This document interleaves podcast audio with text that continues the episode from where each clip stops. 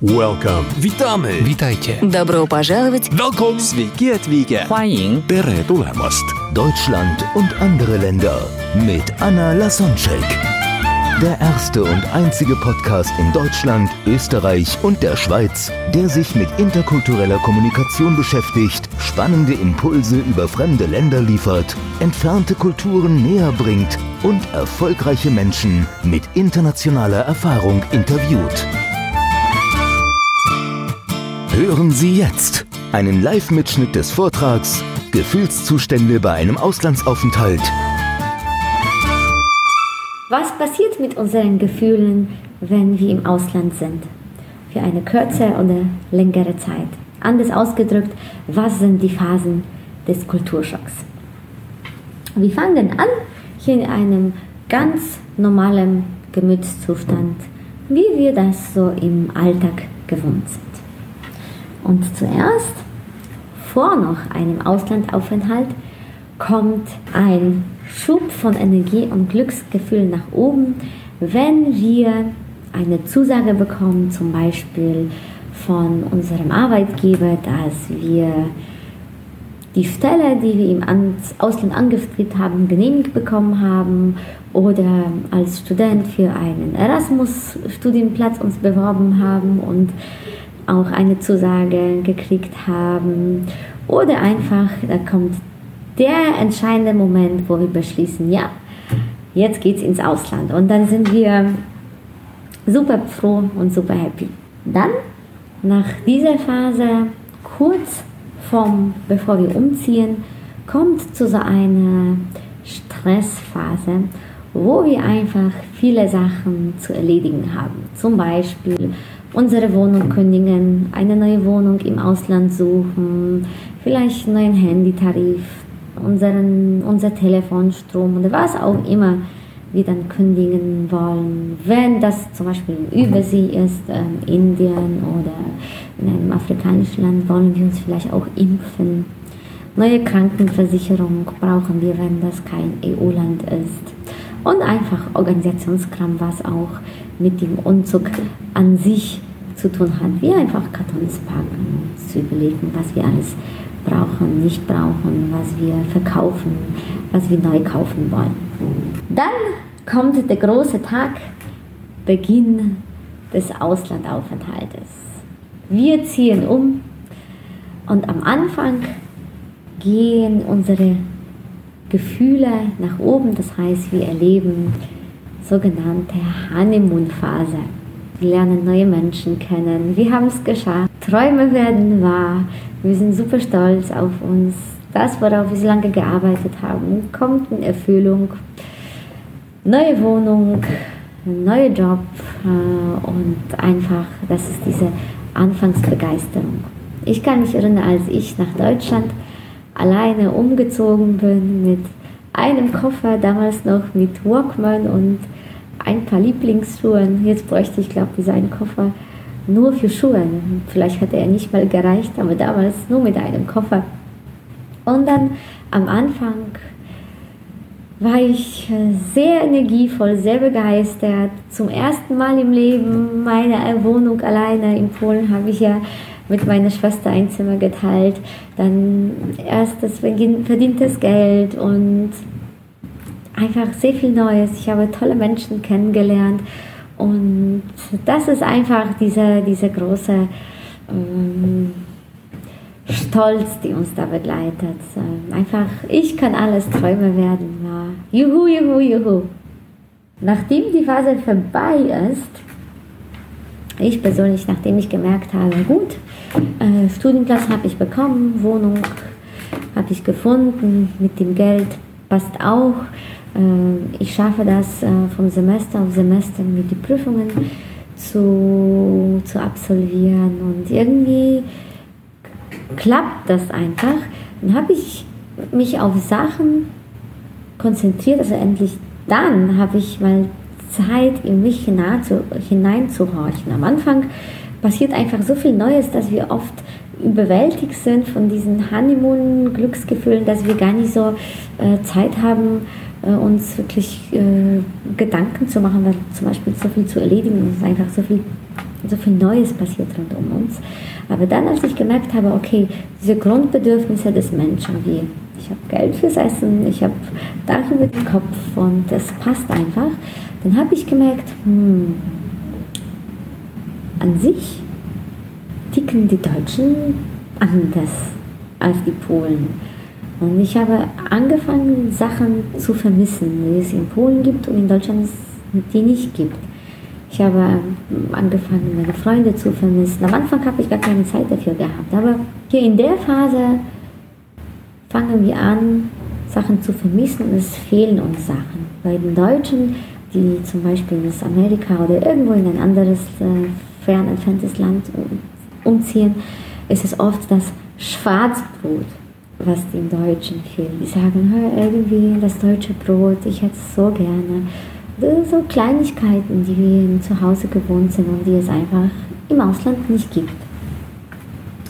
Und das ist diese Kulturschockphase. Die kann nach drei Monaten anfangen, die kann aber auch erst nach drei Jahren anfangen. Das sind die zwei so Zeitspannen, die Literatur angibt, zwischen drei Monaten und drei Jahren fangen wir an.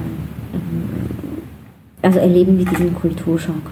Das kann ähm, tatsächlich teilweise zu schwierigen, auch physischen Zuständen und krankheitsähnlichen Zuständen führen, wo wir uns einfach äh, abkapseln mit den Menschen in dem Land, gar nichts zu tun haben wollen.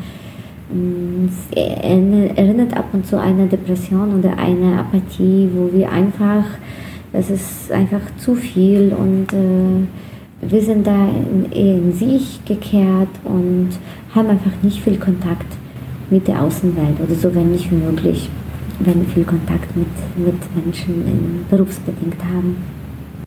Da gibt es Methoden, um sich da rauszuholen und nach dieser Kulturschockphase kommen wir wieder mit unserer Stimmung, mit unseren Gefühlen nach oben. Das heißt, wir passen uns dann stufenweise an.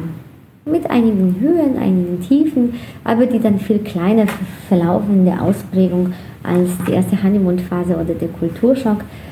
Ich für mich habe festgestellt, äh, es gibt viele Sachen, die ich an Deutschland und den Deutschen schätze und äh, von denen ich hier begeistert bin.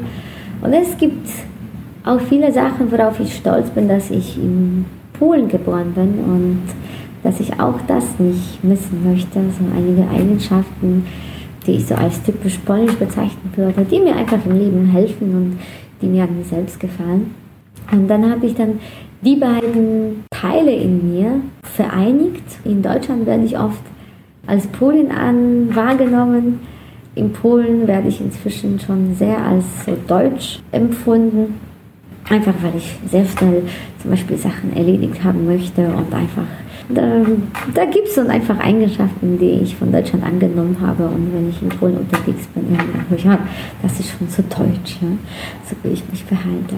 Damit bin ich glücklich und auch in der Phase der stufenweise Anpassung bin ich zu der Ansicht gekommen, es ist gut, so wie es ist und das passt.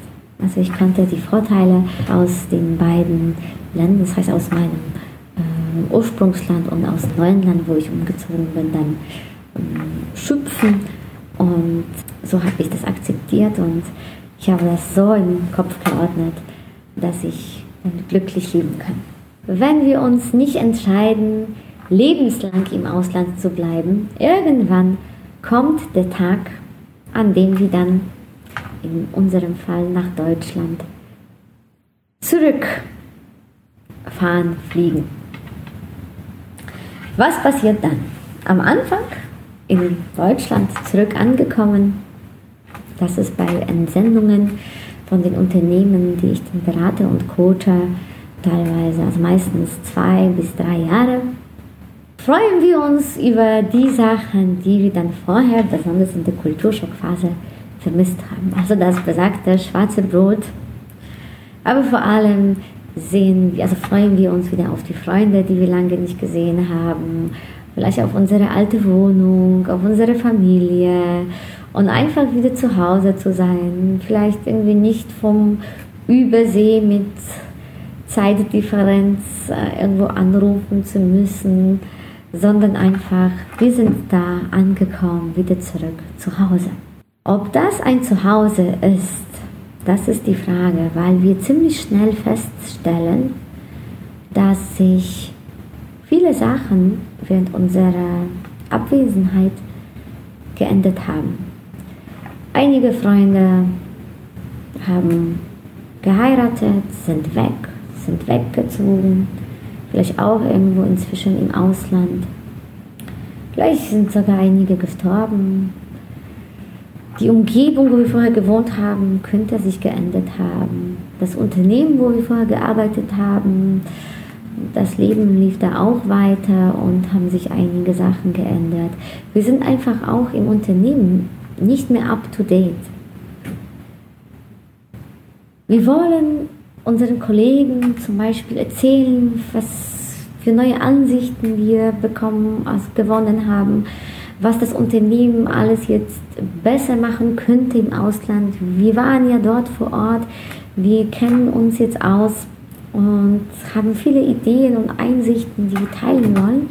Und oft verhalten sich die Kollegen so, dass sie dann kurz zuhören, wie es war, und dann aber sind sie schon mit eigenem Leben und äh, eigenem ähm, Geschäftsgeschehen, Berufsalltag beschäftigt und wollen gar nicht über unsere Erkenntnisse hören und wollen gar nicht die Änderungen, die wir empfehlen, dann in deren Leben einführen. Wir merken auch, dass die Freunde, denen wir dann erzählen, wie es Ausland war, die können das zwar ähm, hören, was wir erlebt haben, aber so wirklich nachvollziehen ist für viele schwierig, besonders wenn das ein Land war, wo das Leben sehr anders aussieht, wie zum Beispiel Indien oder ein von den arabischen Ländern, wenn wir in ein Fernland, also Fernziel uns dann ausgesucht haben für unseren Auslandaufenthalt. Das heißt, wir fühlen uns oft missverstanden und sind sozusagen fremd in unserer eigenen Heimat. Und das wird bezeichnet als der Rückkehrerkulturschock. Und der Rückkehrerkulturschock ist auch der Grund dafür, dass ein beachtlicher Teil von den Mitarbeitern, die von Unternehmen ins Ausland geschickt wird, wenn die nicht betreut werden von einem Coach oder einem Trainer, dann nach der Rückkehr in eigenem Unternehmen kündigt. Wenn du gerade dich in einer Kulturschock oder Rückkehr-Kulturschockphase befindest und mit mir deine Eindrücke teilen möchtest, dann freue ich mich, von dir zu hören. Hören Sie morgen einen Live-Mitschnitt des Vortrags Vier Methoden, um mit interkulturellen Konflikten umzugehen.